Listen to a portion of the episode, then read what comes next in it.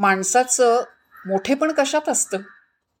अशा एका मनानं मोठ्या असणाऱ्या माणसाची कथा मी सांगते कोल्हापूरच्या राजर्षी शाहू महाराजांची कथा.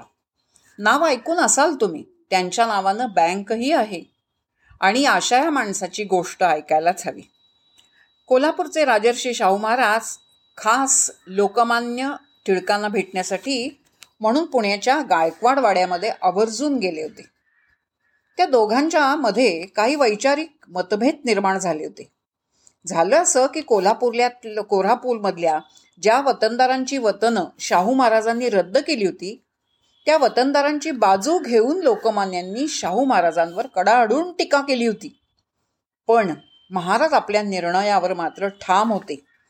समाजाच्या सर्वांगीण उन्नतीचं आपलं स्वप्न प्रत्यक्षात उतरवण्यासाठी तळागाळ्यातल्या बहुजन समाजाला मायेची ऊब आणि मदतीचा हात देणारा हा छत्रपती राजवाड्यातून सामान्य जनतेच्या वस्तीकडे वळला होता.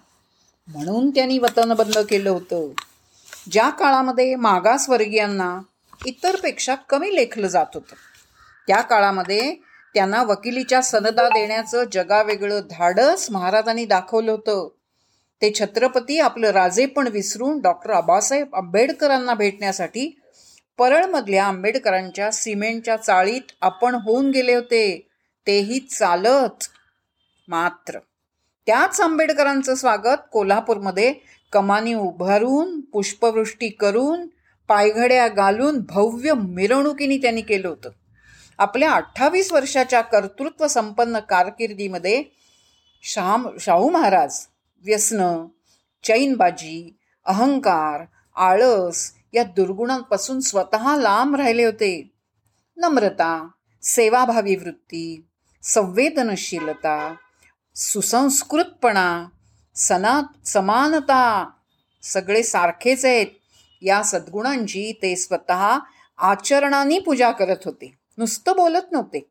म्हणूनच टिळकांनी टीका करून सुद्धा मोठ्या मनाचे हे राजे आपण होऊन त्यांना भेटण्यासाठी गेले होते. टिळकही त्या या राजर्षींची योग्यता जाणून होते. त्यांनी शाहू महाराजांचं स्वागत आणि आदरातिथ्य अगदी यथा उचित केलं. चर्चा झाली विचारविनिमय झाला गैरसमजुतीचे ढग निवळले. शाहू महाराज निघाले परत जायला. तेव्हा लक्कमान्यांच्या लक्षात असं आलं की महाराजांचा फेटा टेबलावरच विसरलाय. आणि त्यांनी महाराजांना आठवण करून दिली. महाराज म्हणाले ते आहो तुमचा फेटा राहिला ना. महाराजांचं वैशिष्ट्य म्हणजे महाराज म्हणाले रागावू नका पण बळवंतराव तुम्हीच आमच्या मस्तकावर तो फेटा चढवावा. फेटा चढवणं फेटा घालणं हा एक सन्मानाचा भाग आहे. तत्परतेनं टिळकांनी स्वहस्ते महाराजांच्या मस्तकावर फेटा चढवला. विरोधकांचाही योग्य तो सन्मान केला. धन्य धन्य ते दोन्हीही नरकेसरी.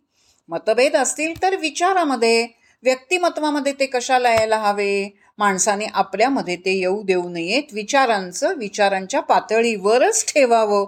त्याचा आचरणाशी नातं जोडू नये. हेच खरं माणूसपण